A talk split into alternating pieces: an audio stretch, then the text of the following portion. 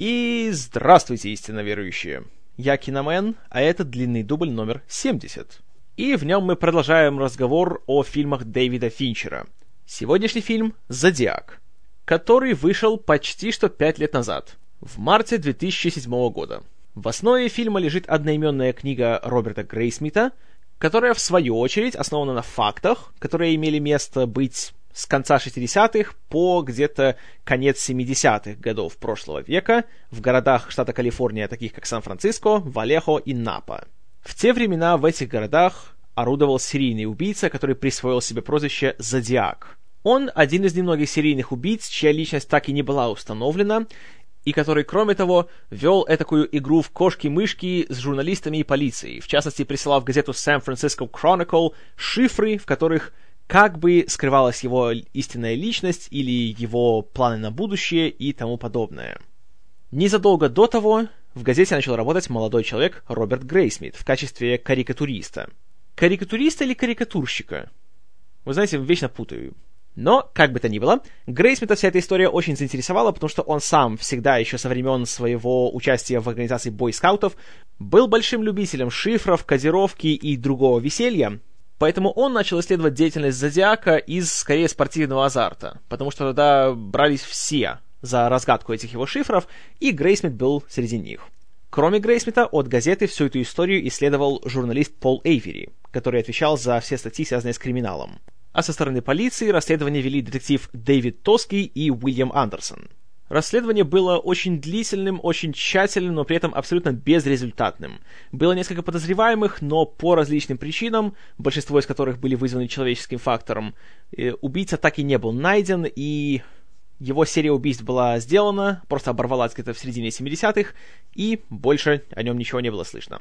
Но Роберту Грейсмиту вся эта история не давала покоя, поэтому на протяжении многих лет он продолжал свое личное расследование и, в конце концов, все свои собранные данные решил опубликовать в виде книги. Его книга быстро стала бестселлером и, как вы уже догадались, привлекла внимание киноиндустрии. Права на экранизацию истории Зодиака быстро были выкуплены, не поверите, кинокомпанией Уолта Диснея. Однако те как-то не торопились ничего с этим делать. Плюс определенная инкарнация убийцы Зодиака уже существовала в большом кино, а именно фильм «Грязный Гарри», в котором убийца Скорпио был явно срисован с Зодиака, а, собственно, главный герой, грязный Гарри Каллахан, его прообразом был детектив Дэвид Тоски. Однако «Грязный Гарри» очень вольно обходился с этой историей, и нельзя сказать, что этот фильм как-то справедливо показывает всю вот эту историю. Серьезные разговоры об адаптации Зодиака в должном виде пошли где-то в начале 21 века.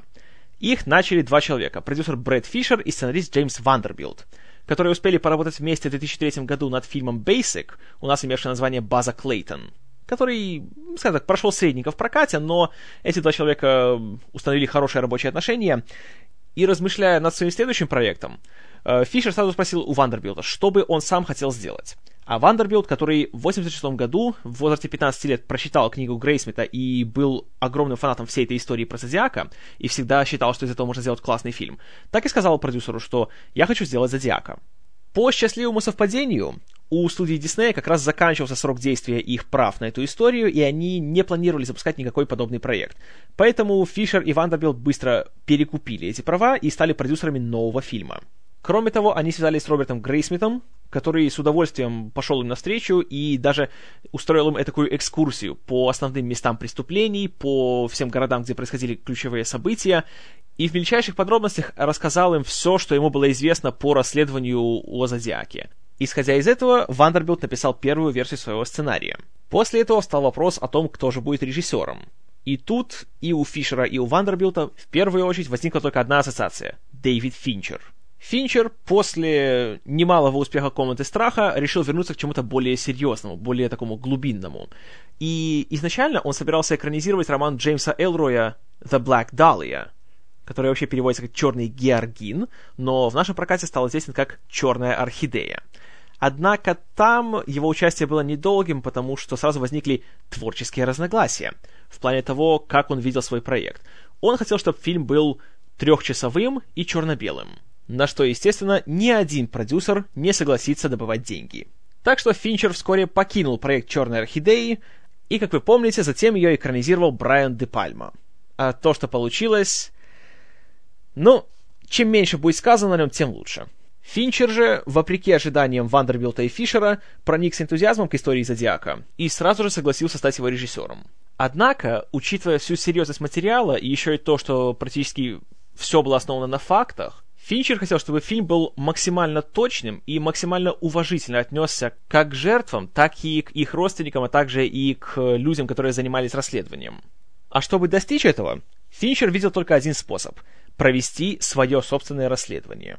Поэтому он и Вандербилт в течение ближайших почти что 3 лет постоянно проводили интервью с выжившими или со свидетелями, с полицейскими, с самим Грейсмитом, просматривали улики, отчеты об анализе мест преступления, показания свидетелей, тех, кого уже не было в живых, просматривали фотографии с мест преступления.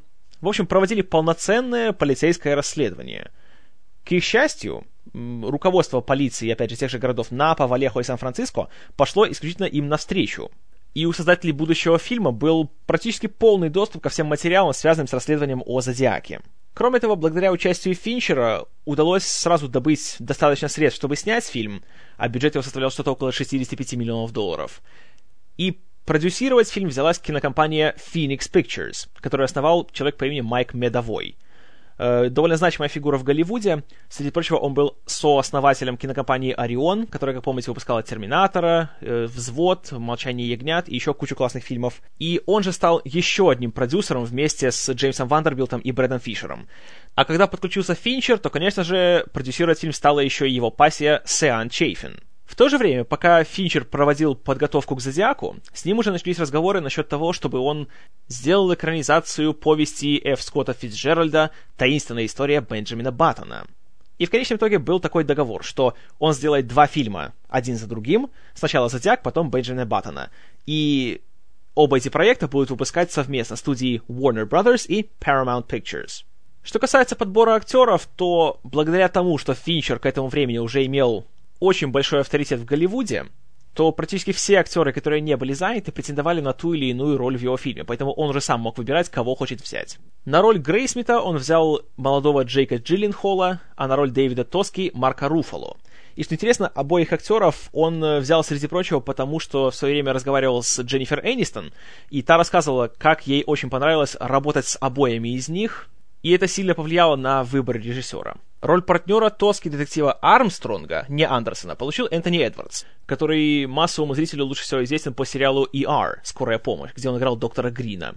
И Финчер с Эдвардсом был лично знаком, потому что долгое время они были соседями, и их дети даже ходили в один и тот же детский сад. И, как он говорит, он взял Эдвардса на роль, потому что он самый приличный человек, которого он знает.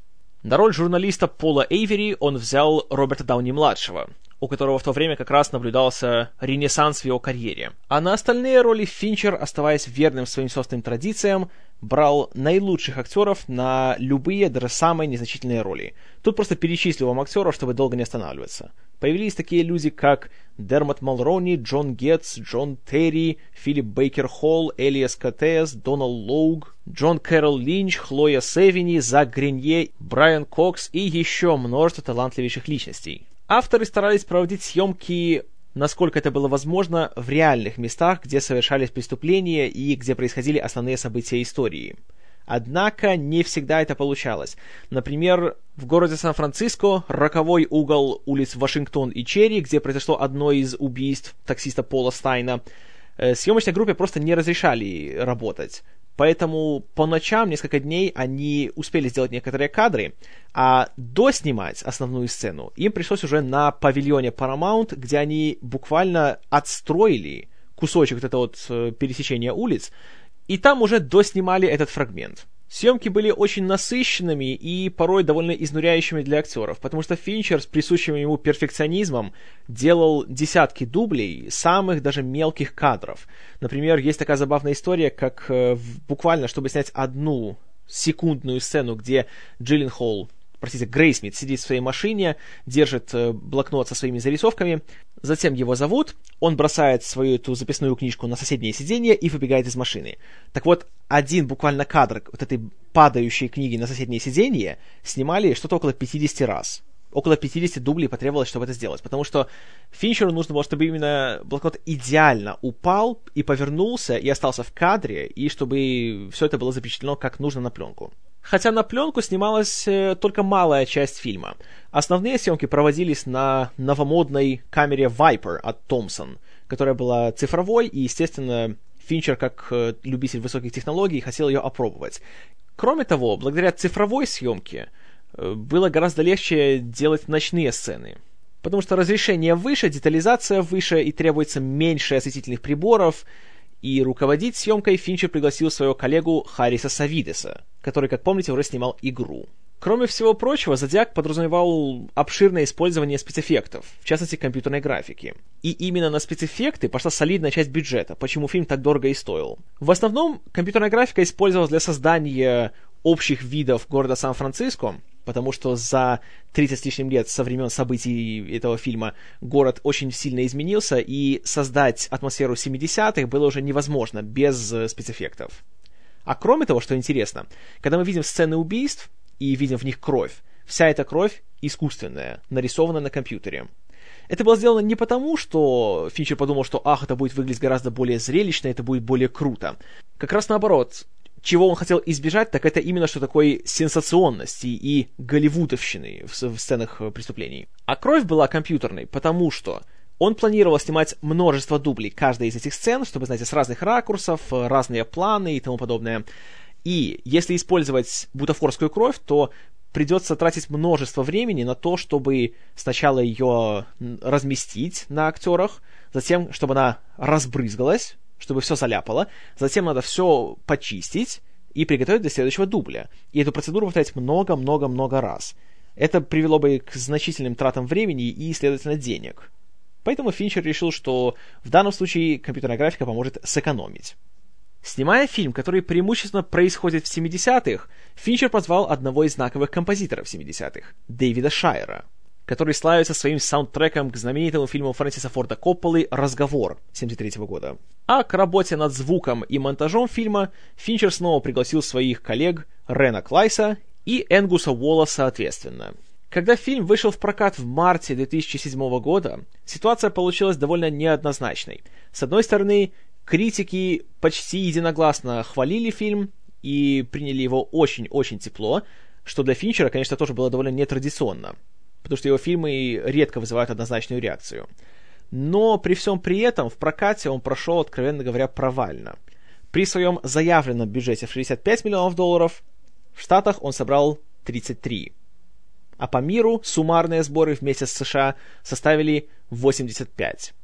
Так что если в конечном итоге фильм и принес прибыль, то она была мизерной. В конце года, в сезон наград, фильм также был проигнорирован, несмотря на то, что практически все ведущие кинокритики США включали его в свои топ-10 за год, ни на «Золотой глобус», ни на «Оскар», ни на что-либо еще фильм не был номинирован. И на сегодняшний день, спустя 5 лет после выхода, фильм, нельзя сказать, что он обрел какую-то такую большую культовую популярность.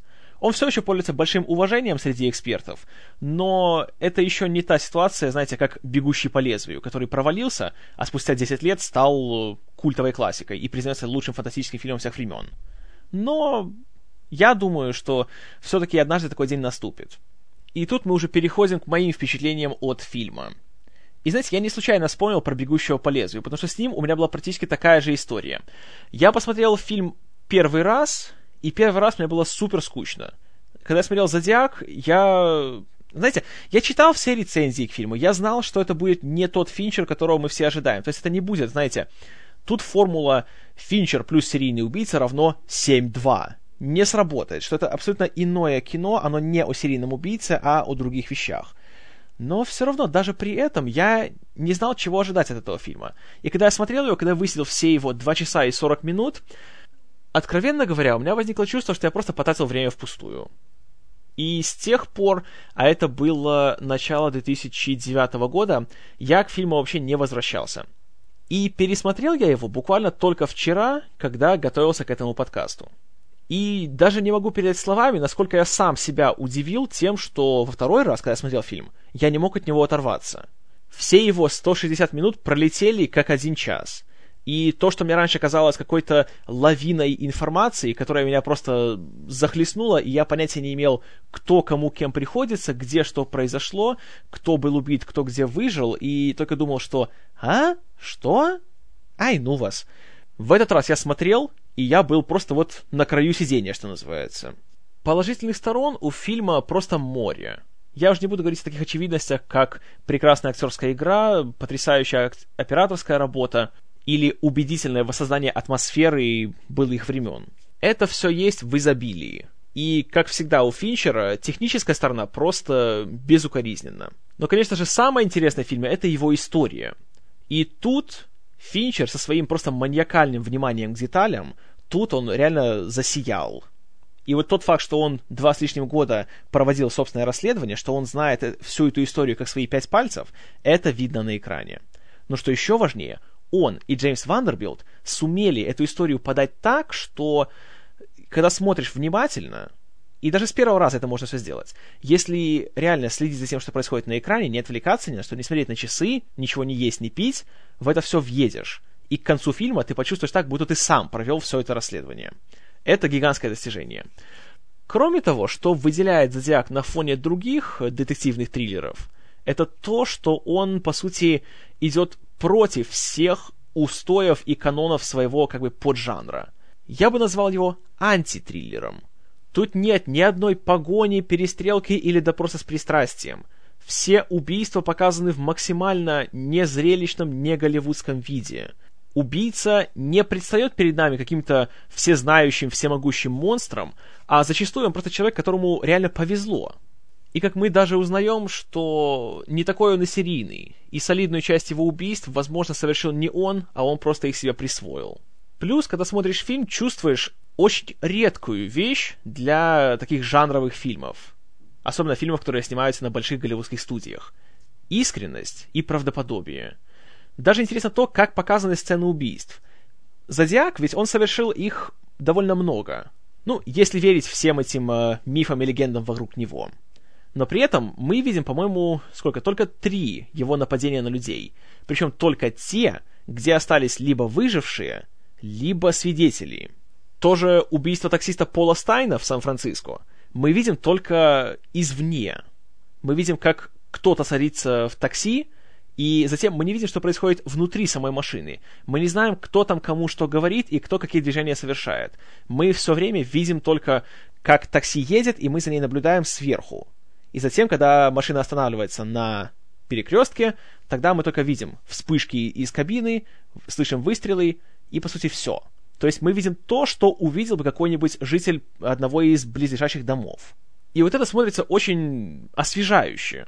Такая предельная реалистичность, но при этом снятая по высшему такому голливудскому классическому разряду. Кроме того, мне очень понравилась, как показана работа полиции в этом фильме. Если искать аналоги на телевидении, то это ближе всего к сериалу «Прослушка» The Wire, который, как и «Зодиак», правда, в еще более жесткой зернистой манере, показывает, насколько работа полиции сложная, порой просто невыносимая, абсолютно не такая глянцевая и, простите это слово, гламурная, как мы привыкли считать. И зачастую самые страшные ошибки происходят из-за мельчайших деталей, типа того, как напали на супружескую пару возле озера Берриеса, но полиция не может нормально обследовать место преступления, потому что местный рейнджер сразу от страха собрал все их вещи и таким образом, наверное, уничтожил всевозможные улики и отпечатки пальцев. Или тот факт, что убийства происходили в 3 разных городах, следовательно, в 3 разных округах одного штата, а у всех разное руководство, и, следовательно, полицейским из Сан-Франциско нужно договариваться с начальством полиции в Напе, затем в Валехо, затем постоянно перелетать друг к другу. Плюс они не могут нормально передавать данные друг другу, потому что у одних есть факс, у других его еще нету. И я уж не говорю о том, насколько большую роль играет человеческий фактор при анализе писем, которые присылал «Зодиак» в редакцию San Francisco Chronicle. Их анализирует человек. Не с помощью какой-либо техники, потому что, сами понимаете, 70-е, такого еще в помине не было, а просто с помощью своего глаза и увеличительного стекла. И, разумеется, возможность ошибки здесь, на мой взгляд, совсем не маленькая. Ну и, наверное, мой любимый аспект, который очень хорошо освещается здесь и в той же прослушке, это ордеры на обыск и тем более ордеры на арест. Потому что традиционно, как мы привыкли, знаете, в крутых полицейских боевиках, главный герой чувствует, что с этим челом что-то не так. И, разумеется, все открывают перед ним все двери и сразу дают ему ордер. В реальности нужно собрать кучу документов, кучу улик, кучу отчетов. Нужно доказать, что у тебя есть разумные основания, чтобы подозревать этого человека. Нужно найти судью, нужно все ему убедительно представить, нужно банально напечатать этот самый ордер, нужно его заверить. И в данном случае история рассказывает нам о подозрениях Грейсмита и Тоски по поводу человека по имени Артур Ли Аллен, которого в определенный момент детективы даже допрашивали. Но после допроса они хотели обследовать его жилище, но не могли получить ордер. И между этим допросом и получением ордера прошло, внимание, 13 месяцев. Все из-за сложности вот этой всей бюрократической машины, которая управляет работой полиции. И, естественно, за это время, даже если он и был реальным убийцей, он давно избавился от всех возможных улик. Кроме этого, очень важная тема, которую поднимает вся эта история, это обсессивность, помешательство на какой-то идее, зацикленность. И на примере Грейсмита и Тоски мы видим, к чему это все может привести. И Финчер говорит, что его эта история привлекла именно тем, что это не история о серийном убийце и его поисках, а это история в чем-то даже о правосудии и о том, когда ты для себя можешь решить, что вот правосудие свершилось, и можно отпустить всю эту историю. И, по-моему, довольно символично то, что один из самых обсессивных, таких вот просто маниакально преданных своей работе режиссеров, снимает фильм о точно таких же обсессивных, маниакально преданных своему делу людях. И на примере Грейсмита мы видим, насколько далеко можно зайти в этих своих поисках, и насколько безрезультатными они могут быть. И о том, что просто в энный момент нужно уметь сказать «стоп» самому себе. Потому что мы видим, что, по сути, он почти теряет все. От него практически уходит его жена, забирает его детей. Ему начинают звонить всякие странные люди и просто дышат ему в трубку. И неясно, кто это, может, это сам убийца. Он начинает исследовать различные зацепки, каждая из которых может привести к его гибели. И в конечном итоге он просто задается вопросом, а стоит ли оно того, если уже общее даже население давно забыло об этом самом Зодиаке. Вплоть до того, что в 1971 году вышел фильм «Грязный Гарри», который даже упоминается в самом «Зодиаке».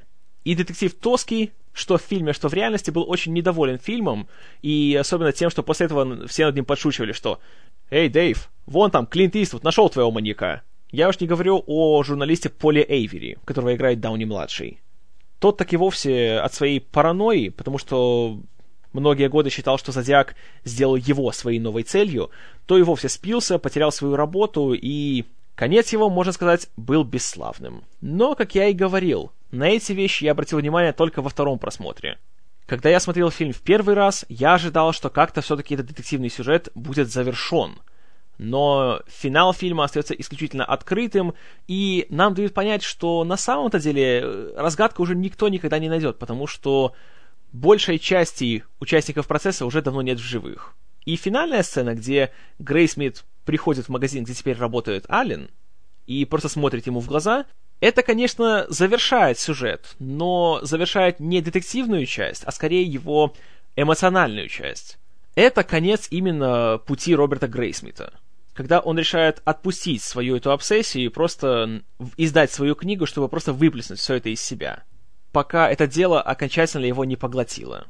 И я думаю, что это одна из причин, по которой фильм провалился в прокате, потому что зритель, который ходит в кинотеатры, он ожидает другого. Он ожидал, что все-таки в фильме будет более-менее хэппи-энд, убийца будет найден, зло будет наказано, а Финчер говорит, что на самом-то деле такое случается только в кино, и что есть десятки, если не тысячи различных уголовных дел, которые так и остаются нераскрытыми на протяжении множества лет. И его гораздо больше интересует, что бывает, когда люди не достигают гигантских успехов, в отличие от тех, которые достигают. И, по сути, он показал изнанку всего этого мифа о детективах и серийных убийцах, который, среди прочего, он же, Финчер, сам и утвердил, когда снимал «7». В «Зодиаке» же он все это вернул на землю, все в реальный мир. И тот же детектив Тоски, который был прообразом для героя Стива МакКуина в фильме «Буллит», на самом деле не является каким-то залихватским крутым экшенменом, а он просто человек, который предан своей работе, который верит в те идеи, которые она собой представляет, но это приводит его ко все большим бедам. И в конечном итоге он тоже просто умывает руки. «Зодиак», конечно, это не тот фильм, который... Вот подумаешь, а вот вечер пятницы, чем бы заняться, а посмотрю какой-нибудь триллерок. О, «Зодиак», Финчер, давайте включу. Нет, это не тот фильм, и абсолютно его нужно смотреть подготовленным, его нужно смотреть внимательно, не как фон, не как что-то, что можно включить, пока будет что-нибудь есть, или там, не знаю, что-то писать, делать дипломную работу или тому подобное. Его нужно смотреть ради самого просмотра. И, как я говорил, этому фильму нужно дать свое внимание целиком и полностью. Но этот фильм вознаграждает усилия зрителя. Говорю по собственному опыту. После первого просмотра, когда смотрел его, скажем так, не то чтобы супер вдумчиво, я поставил бы, наверное, ему баллов 6. Но после второго я абсолютно спокойно, без всяких колебаний, ставлю этому фильму 9 баллов из 10. Чуть-чуть ему не хватило до максимальной оценки. Но я считаю, что это один из лучших фильмов Финчера, который, на мой взгляд, совершенно несправедливо был недооценен. И, как и с «Бегущим по лезвию», я уверен, что лет через 10-15 его, наконец, признают современной классикой, которой он и является. Рекомендую к просмотру. Однако с соблюдением всех условий, которые я назвал чуть раньше. Ну а что думаете вы, истинно верующие? Пожалуйста, пишите в комментарии к подкасту. С удовольствием все прочитаю. А пока что пойду пересматривать следующий фильм Дэвида Финчера «Таинственная история Бенджамина Баттона», о котором и расскажу вам в следующем подкасте.